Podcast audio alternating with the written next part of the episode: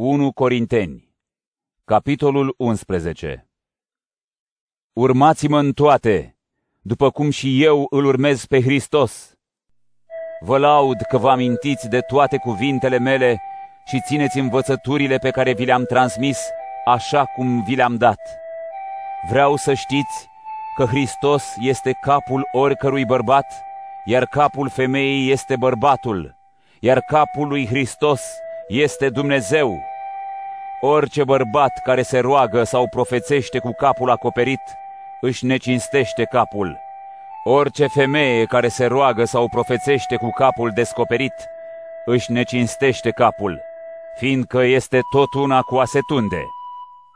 Căci dacă o femeie nu-și acoperă capul, să se și tundă de tot.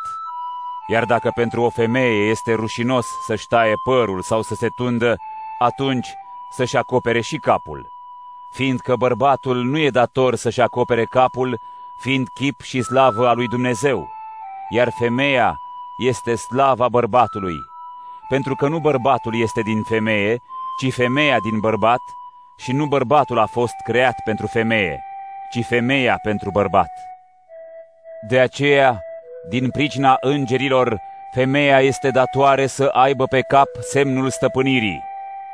Acum însă, în Domnul, nici femeia nu este fără bărbat, nici bărbatul fără femeie, fiindcă așa cum femeia este din bărbat, la fel și bărbatul este prin femeie, și toate sunt de la Dumnezeu.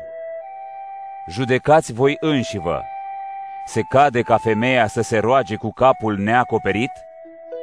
Nu vă învață chiar firea lucrurilor că este o necinstire pentru bărbat dacă își lasă părul lung și este o slavă pentru femeie dacă își lasă părul lung, fiindcă părul i-a fost dat ca acoperământ.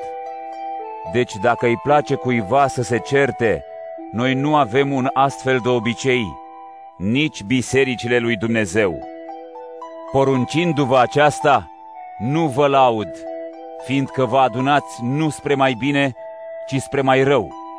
În primul rând, aud că atunci când vă adunați în biserică, există între voi dezbinări.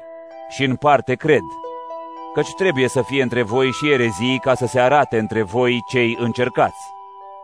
Așadar, atunci când vă adunați în același loc, nu puteți mânca cum se cuvine cina Domnului, fiindcă fiecare se grăbește să-și mănânce mâncarea sa și astfel unul rămâne flămând în timp ce altul se îmbată.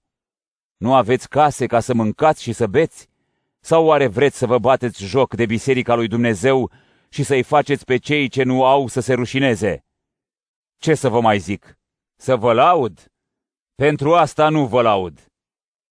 Eu am primit de la Domnul ceea ce v-am dat și vouă, că Domnul Iisus, în noaptea în care a fost vândut, a luat pâine și mulțumind, a frânt și a zis, Acesta este trupul meu care se frânge pentru voi.